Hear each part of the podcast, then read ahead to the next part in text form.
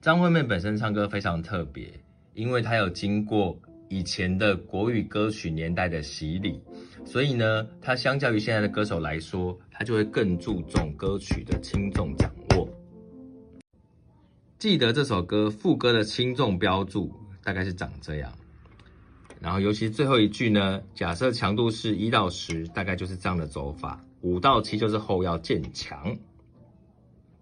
在副歌所做的这个标注意思，就是用蓝色画圈的呢，就是你要唱的比较强的，也是比较重的部分。红色画圈的部分呢，就是相较来说会变得比较轻一点。你可以想象这个高音要共鸣往上唱。我和你手牵手，说要一起走到